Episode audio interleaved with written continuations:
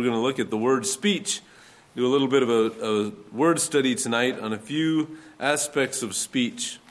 And uh, so this is just a starting point tonight. My text, verse seven of chapter seventeen. And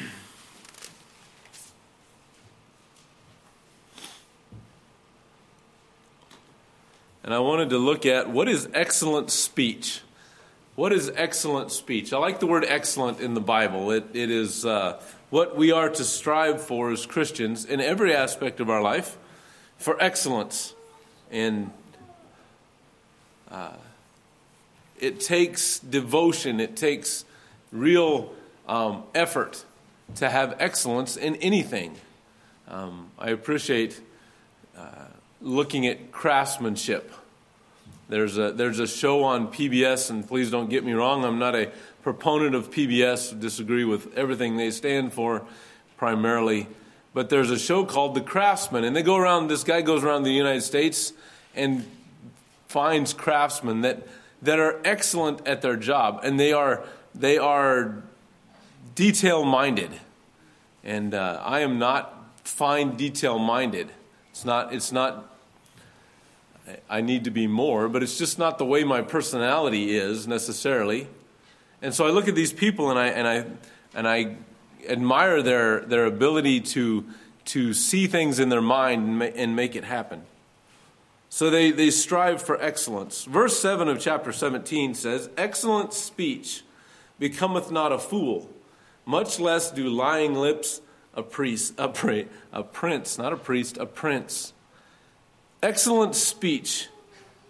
I, I was thinking about it. Excellent speech is not an oratory. It's not a. It's not a ability. It's not something that uh, you can learn in college. Although I'm sure speech class helps. Is that better? Y'all hear me now? That whole first part was just wasted. Turn it back off. Okay. You can go now. They're back there waving the sign at me. Turn your mic on. You don't learn excellent speech in college. You don't learn it from a book. You get excellent speech from the grace of God. It, it is not self-serving as well. And and so I want to look at what the Bible says about it. I, I found a few things about the tongue that I wanted to read to begin with tonight. And then we'll get into the message. Because a woman's vocal cords are shorter than a man, she can actually speak with less effort than he can. Did you know that? Shorter vocal cords not only cause a woman's voice to be much higher pitched, but it also requires less air to become agitated, making it possible for her to talk more with less energy expended. Amen. That explains a lot. What's that? Marriage counseling afterwards? I'm going to go find the counselor for my marriage. There's a place downtown, all right. Uh, Aesop, the ancient storyteller, told this fable. Once upon a time, a donkey found a lion's skin. He tried it on, strutting around and frightened many animals. Soon a fox came along, and the donkey tried to scare him too. But the fox, hearing the donkey's voice, said, "If you want to, ha- if you want to terrify me, you'll have to disguise your bray." Aesop's moral clothes can disguise a fool, but his words will give him away. That was pretty good. And some choice thoughts about the tongue. I don't know who wrote this.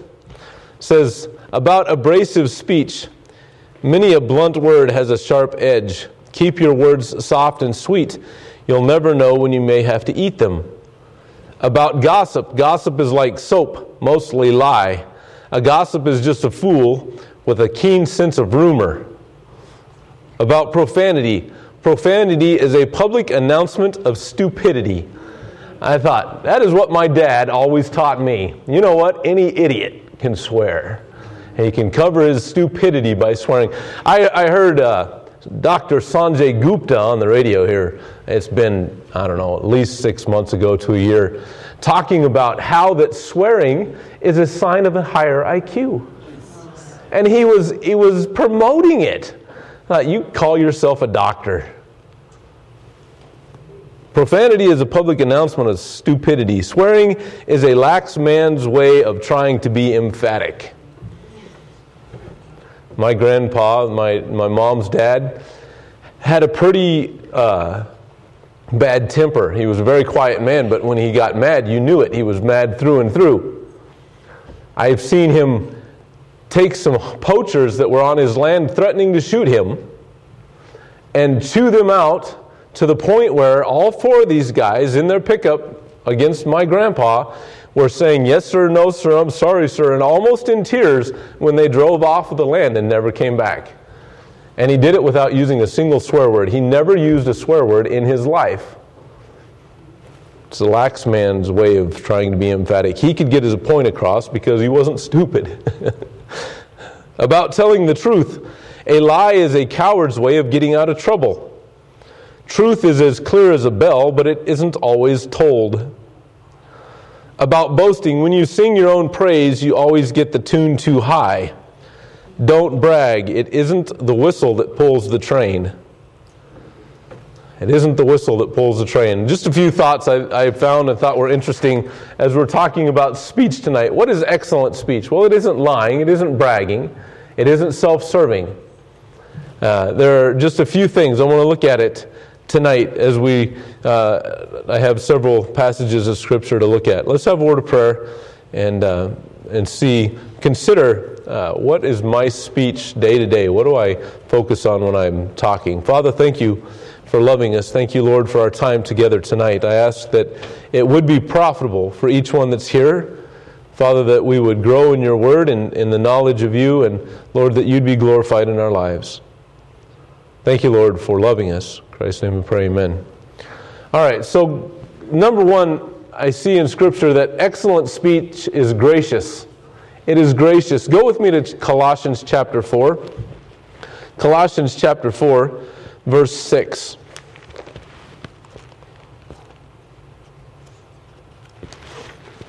Ooh.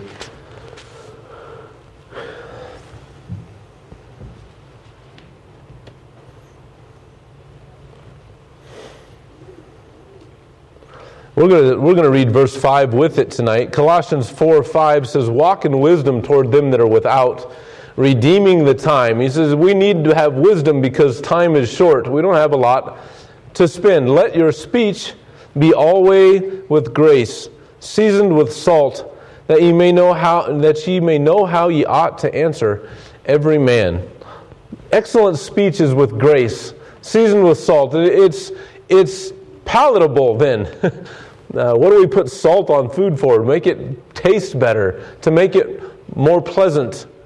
He says, listen, let your speech be always with grace. We don't we don't have a chance, I mean, we don't have a an excuse for those harsh words then.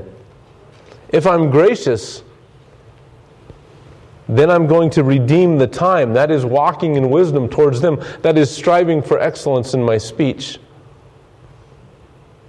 Steve and I had a situation the other day, and we both just kind of walked away because we weren't going to answer with grace at the moment.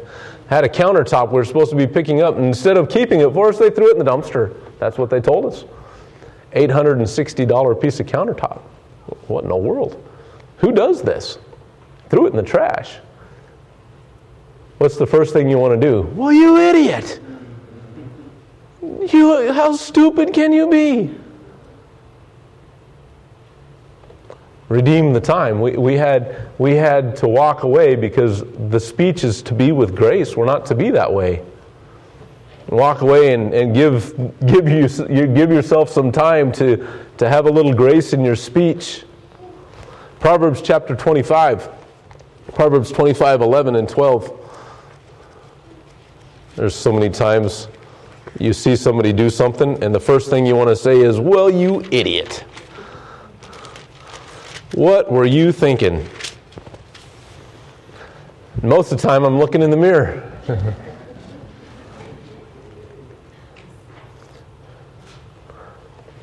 Proverbs twenty-five, eleven, and twelve. "A word fitly spoken is like apples of gold and pictures of silver. As an earring of gold and an ornament of fine gold, so is a wise reprover upon an obedient ear." I, I thought this was interesting. The the the word fitly spoken like is like apples of gold and pictures of silver is what came to my mind when I was thinking of speech that is with grace.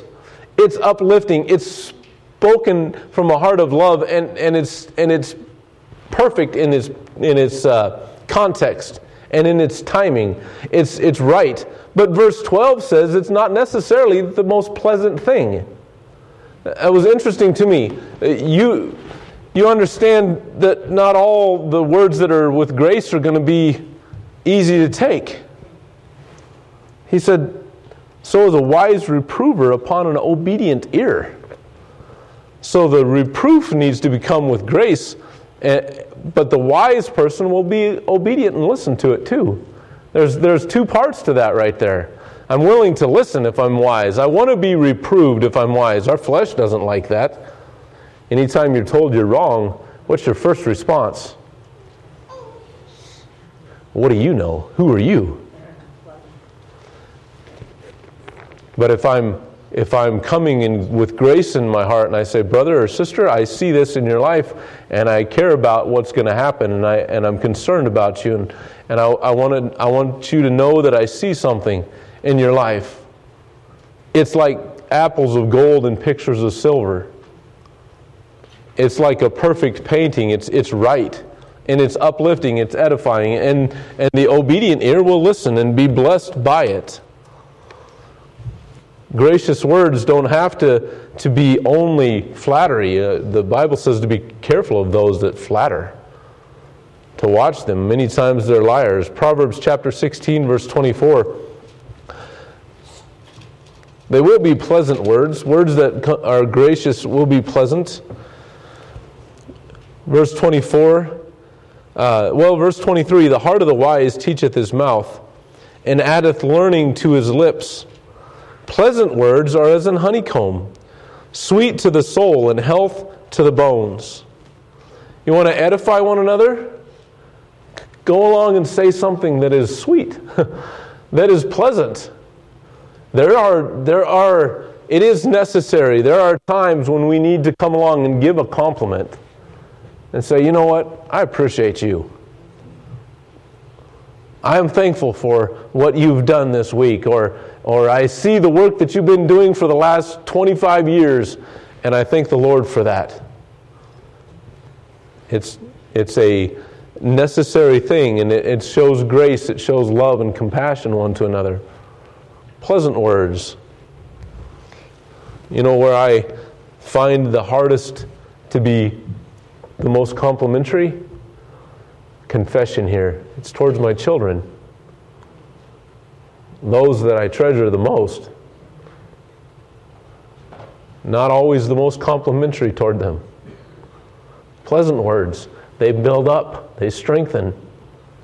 Like it adds strength to the bones, the Bible says. It's health to the bones, sweet to the soul.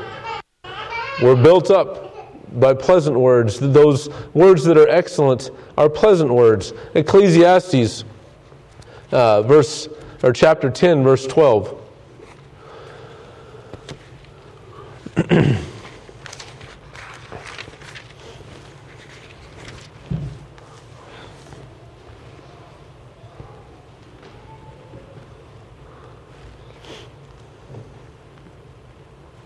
Verse twelve says, the words of a wise man's mouth are gracious, but the lips of a fool will swallow him up. The words of a wise man's mouth are gracious. They are loving, they're kind, they don't backbite, they don't gossip. We don't, we don't run one another down behind each other's back. We're going to have excellent speech. It's going to be seasoned with salt. It's going to be It's going to be full of grace that only comes from God. You know, excellent speech is sound. And by sound, I mean it, it can't be, um, there can be no accusations brought against it. There's no fault found in it. Titus chapter two, verse eight. Titus chapter two, uh, we see what some advice for the aged men, the aged women, the young women, the young men. how we're supposed to live our life. It says in verse six, young men likewise exhort to be sober-minded, in all, thi- all things showing thyself a pattern of good works, in doctrine showing uncorruptness, gravity, sincerity, sound speech that cannot be condemned, that he uh, that he that is of the contrary part may be ashamed, having no evil thing to say of you. Sound speech cannot be said of us. What he says is right. What he says is honest. What he says is above reproach. Above reproach. I, I know I've given the testimony of my time working for Potter Construction. Five years of working as an iron worker, and I loved the work. I did not love my co-workers. They were rough. They were they were crude. Uh, to a man, I, I didn't work with one except for my boss who had any respect for anything of the Scripture or anything of my lifestyle. They thought I was a weirdo, a fool. And their goal in those five years was to make me swear. They wanted to hear me use a swear word. Like, we know you do it. They just, you don't do it around us. And I said, listen, I endeavor not to. And I made it four and a half years. And I swore one time while working for them. In a, in a moment where I thought I was going to die, I, I let out one swear word, and I and I. The moment passed. I had time to to uh, slow my heart rate, and was so ashamed of myself. All that time. Especially a couple guys had worked with me the whole time. They had seen me consistent with this. And in one slip, they said, I knew it. I knew it. That's what I heard. It's like God turned and looked at me. The speech was not sound anymore. They had nothing to say against me for four and a half years, although they tried their very best. And one time, I allowed one word to ruin a testimony. Sound speech, we have to guard it. It takes diligence. You know, that's been twenty years ago that I worked for that company. I was nineteen when I started. I was twenty-three when I quit. It's been twenty years ago. I've worked for Christian men or in Christian uh, in ministry since then, except for a couple years of the city of Temple. So in, in twenty years, I've had jobs where I worked around Christian men that do not swear. That, that stuff's still in my head because I allowed it in back then. Because I wasn't diligent. Sound speech that cannot be condemned. Young people, you cannot be too careful. We were talking on the way into town that, that there's one individual that may be running our church down right now. And I said, well, if he does, if this individual does, it's a lie. It's a lie. So we don't have to worry about it. If they're running you down and it's a lie, you don't have to worry about it. You know, if between you and God that you're right, then we don't have to worry about it. Sound speech that cannot be condemned. The world's going to, the Bible says that. But we know it's a lie, then, then we're confident in God. But if my speech is not sound, I lose that confidence. Go with me to James chapter three. James chapter three.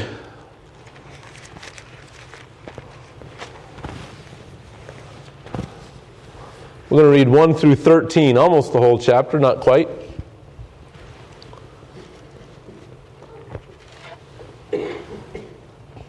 My brethren, be not many masters, knowing that we shall receive the greater condemnation. For in many things we offend all. If any man offend not in word, the same is a perfect man, able also to bridle the whole body. Behold, we put bits in the horse's mouth, that they may obey us, and we turn about the whole body. Behold also the ships, which though they be so great, and are driven of fierce winds, yet are they turned about with a very small helm, whithersoever the governor listeth. So even, or even so, the tongue is a little member, and boasteth great things. Behold, how great a matter a little fire kindleth. And the tongue is a fire, a world of iniquity. So is the tongue among our members, that it defileth the whole body, and setteth on fire the course of nature, and is set on fire of hell. For every kind of beast, and of birds, and of serpents, and of things in the sea is tamed, and hath been tamed of mankind. But the tongue can no man tame. It is an unruly evil, full of deadly poison. That's quite a statement. I've always read that verse and thought, man alive. There's one thing in this world that cannot be tamed. It's your tongue. In and of yourself, then, you cannot stop it. That's interesting. I grew up riding horses. I, I know that I understand the, the analogy of the bit. You put it in the mouth, and it controls the horse. It's just this small little thing. Yet we can't control the tongue. Therewith bless we God, even the Father, and therewith curse we men, which are made after the similitude of God. Out of the same mouth proceeded blessing and cursing. My brethren, these things ought not so to be. Doth the fountain send forth at the same place sweet water and bitter? Can the fig tree, my brethren, bear olive, olive berries, either a vine figs? So can no fountain bring or both yield salt water and fresh. Who is a wise man among you and endued with knowledge, or who is a wise man and endued with knowledge among you? Let him show out of a good conversation his works with meekness of wisdom. Let's stop right there. He says, listen, you're going to show wisdom. It's going to control your tongue. Out of the out of the heart the mouth speaketh, right? The abundance of the heart, the mouth speaketh. Out of that mouth there shouldn't be cursing and blessing, both. How many people, and I don't I don't have Facebook on my phone. I still have an account somewhere out in the internet universe, but I don't have anything to do with it anymore. I have Facebook Messenger so I can communicate with some people. Used to see it all the time. One individual would would would uh, put on a scripture verse one day, and the next day they put in some comment on there just laced with cursing. And this came to my mind. Out of the same mouth proceedeth blessing and cursing. God is dishonored by that. We're to have sound speech that cannot be condemned. And it should be those who are walking with God. It should be those that are His. Are careful with our tongue. Excellent speech is gracious, it's sound. And lastly, tonight, it's spirit-led. Spirit-led, First Corinthians chapter two.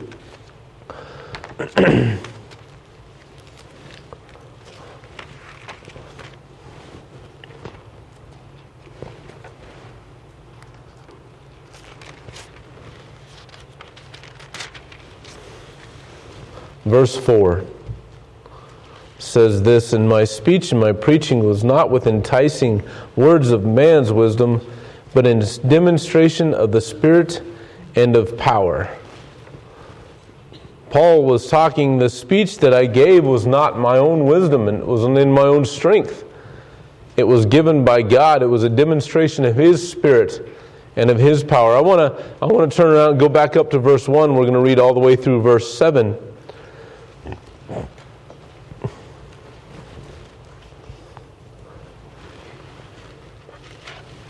It says, "And I, brethren, when I came to you, came not with excellency of speech or of wisdom, declaring unto you the testimony of God." He, he's not saying that his speech wasn't excellent. He wasn't coming with polished speech. He wasn't uh, a great orator or, or uh, Joel Osteen. Um, his hair wasn't pristine. I wonder sometimes if Joel Osteen insures his hair. Uh, he likes that pretty look. Why? Because it's about him. Paul didn't come about Paul. He declared unto you the testimony of God, for I declare, determined not to know anything among you, save Jesus Christ and Him crucified. And I was with you in weakness and in fear and in much trembling. My speech and my preaching was not with enticing words of man's wisdom, but in demonstration of the Spirit and of, of power, that your faith should not stand in the wisdom of men, but in the power of God. Howbeit we speak wisdom among them that are perfect, yet not the wisdom of this world, nor are the princes of this world that come to naught. But we speak the wisdom of God in a mystery, even the hidden wisdom which God ordained before the world unto our glory. He said, my speech is with the Spirit of God. I want that to be my testimony. I want that to be our testimony. When I speak, it's by the Spirit of God. I'm led by Him. It's not polished. It's not it's not uh, written down perfectly in, in, in a book here so I can get every every punctuation right and, and all of my uh, emphasis perfect. I do strive to to uh, to speak plainly and, and and make it right, but why? Because I want it to be to the glory of God. I hope we're that way. I hope everything I say is led by the Spirit of God. Everything that you say is, is according to His Spirit, His power.